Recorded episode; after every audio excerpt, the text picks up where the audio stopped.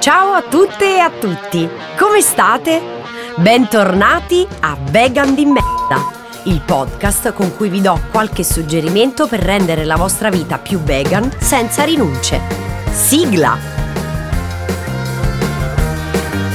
Giulia, la vegana di merda con l'asterisco, ora è il momento di Giulia, soltanto lei ti dirà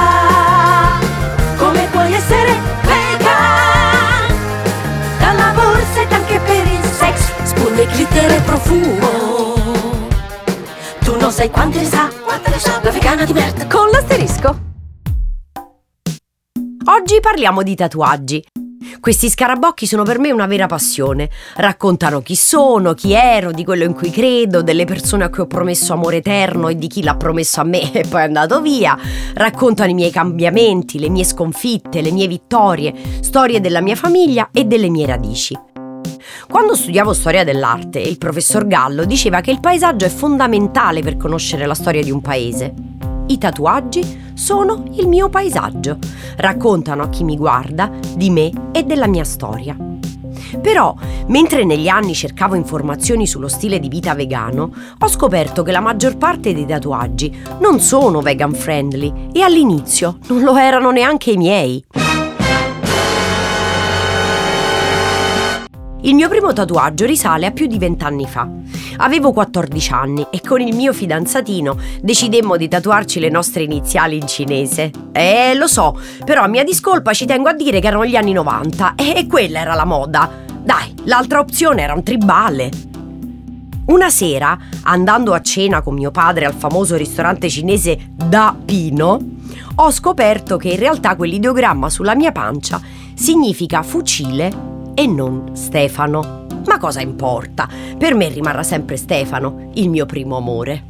Da quel giorno in cui feci di nascosto dai nostri genitori questo tatuaggio, non ho più smesso e anzi ne ho pieno il corpo. Le mezze misure mi sono sempre state sul cazzo. Ho fatto da cavia a molti amici e amiche che volevano iniziare la loro carriera ed è per questo che alcuni sembrano quelli de Next Galeotta. Ne vado fiera e li sfoggio con molta soddisfazione perché sono ricordi indelebili sulla mia pelle. Il cerotto. È il tatuaggio a cui sono legata di più. Lo feci a Barcellona in uno squat occupato nella stanza del mio amico Manuel. Fu Elena, la sua ex fidanzata, a sperimentare le sue doti di disegnatrice, seppure in una condizione igienico-sanitaria tragicomica. Era il primo tatuaggio che Elena realizzava su una persona.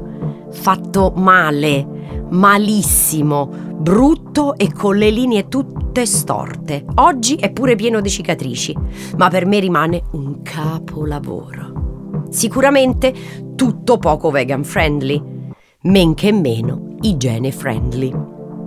Era una continua scoperta. Imparavo e ancora imparo. Sapete, i tatuaggi di norma non sono vegan perché purtroppo sia i colori che le varie creme post e pre sono testate sugli animali sia il prodotto finito che i vari elementi di cui è composto. Anche la composizione dei colori non è vegan, perché ci sono componenti di origine animale, come per esempio gelatina o gomma lacca, derivati da insetti o dalla carbonizzazione di ossa di altri animali. Oggi, fortunatamente, gli inchiostri vegetali per tatuaggi non sono così difficili da reperire. Molti fornitori li vendono online e sono anche indicizzati sul sito della PETA, organizzazione no profit a sostegno dei diritti animali che certifica anche che il colore sia cruelty free e quindi non testato su animali. Così arrivò la zampetta il mio primo tatuaggio vegan friendly e il primo fatto da un tatuatore professionista, grande come una moneta. Dove ce l'ho? In mezzo alle tette. Era il 2003. Feci arrivare dall'America l'inchiostro vegano della linea Eternal Ink. Vi posso assicurare che la qualità del tatuaggio è la stessa, anzi, alcuni tatuatori, anche se non sanno nulla del mondo vegan, utilizzano brand di colori vegan friendly proprio perché il risultato del colore è migliore. Un altro tatuaggio vegano? La casetta. La mia migliore amica Francesca venne a trovarmi a Milano e una sera, prese dall'entusiasmo, ci siamo guardate e abbiamo pensato di fare un bel tatuaggio. Il suo secondo. Raffigura una casetta, come se l'avesse disegnata una bambina. Per noi è il simbolo del nostro legame e della nostra casa, dato che abbiamo vissuto insieme per otto anni. Anche lei, da poco quasi completamente vegana, aveva con sé tutto il necessario. Prima di chiudere il racconto con la mia ultima fatica di Ercole, volevo raccontarvi la storia divertentissima di uno dei miei tatuaggi fatti durante un viaggio a Sarajevo. Bip bip. Io e Luca, il mio fidanzato dell'epoca, durante il viaggio decidemmo di farci un tatuaggio insieme. L'ultimo giorno andammo in questo studio di tatuaggi con l'idea di farci Willy il coyote lui e io Bip Bip. Iniziò lui e il tatuaggio venne bellissimo, eseguito alla perfezione. Arrivò il mio turno e il tatuatore, che nel frattempo si era ubriacato con vodka e birra, mi chiese di tornare il giorno seguente perché era troppo ubriaco per tatuare anche me. Io ovviamente, cocciuta come poche, gli risposi che non era possibile perché noi il giorno seguente saremmo ripartiti, quindi doveva farmelo subito morale della favola, mi tatuò tutto ubriaco e il mio bip bip sembra picchio picchiarello.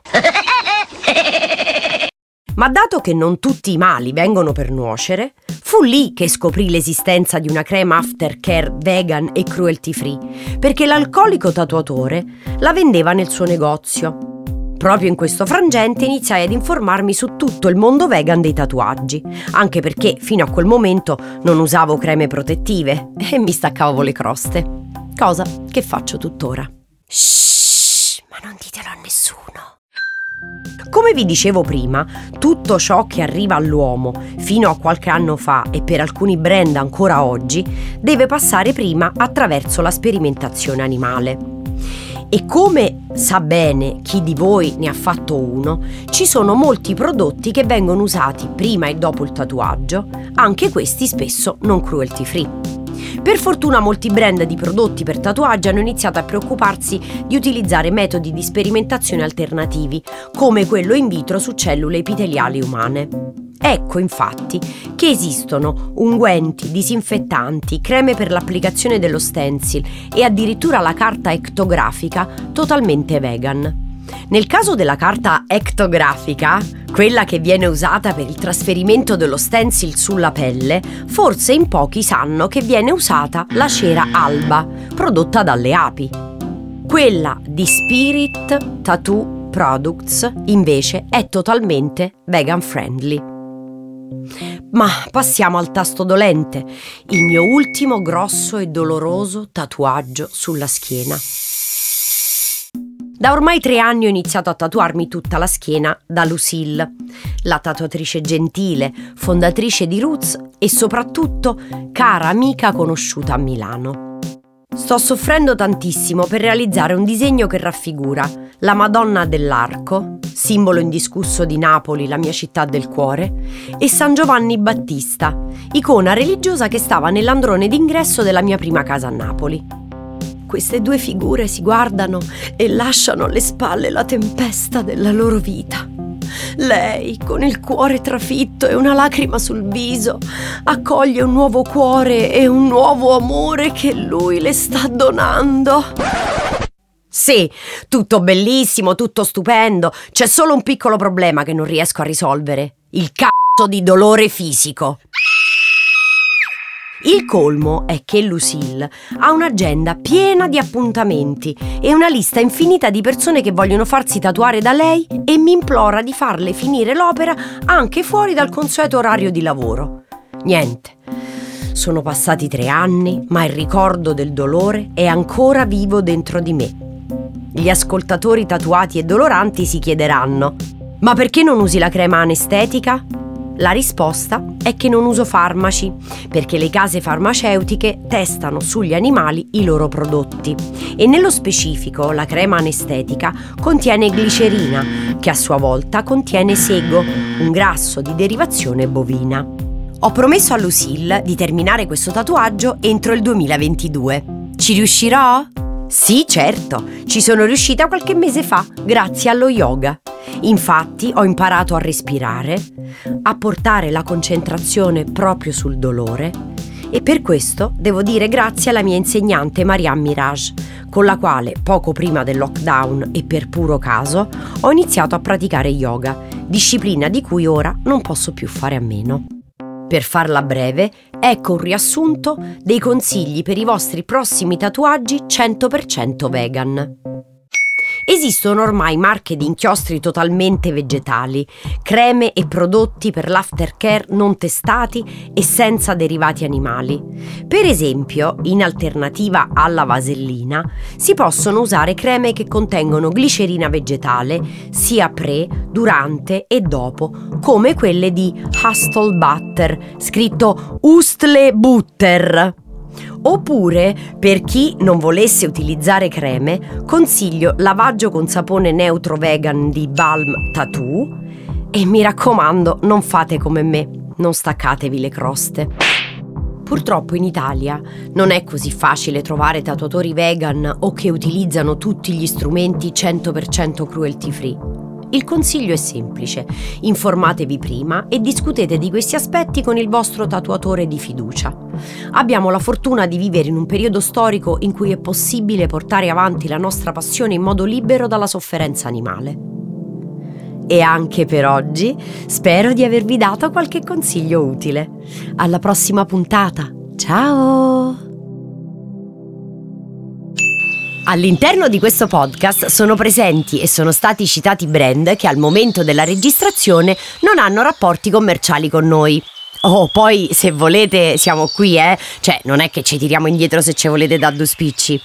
Vegan di merda è un podcast scritto e ideato da me, Giulia Diana. Hanno collaborato come editor Chiara Galeazzi, come acting coach Maria Beatrice Sinigaglia.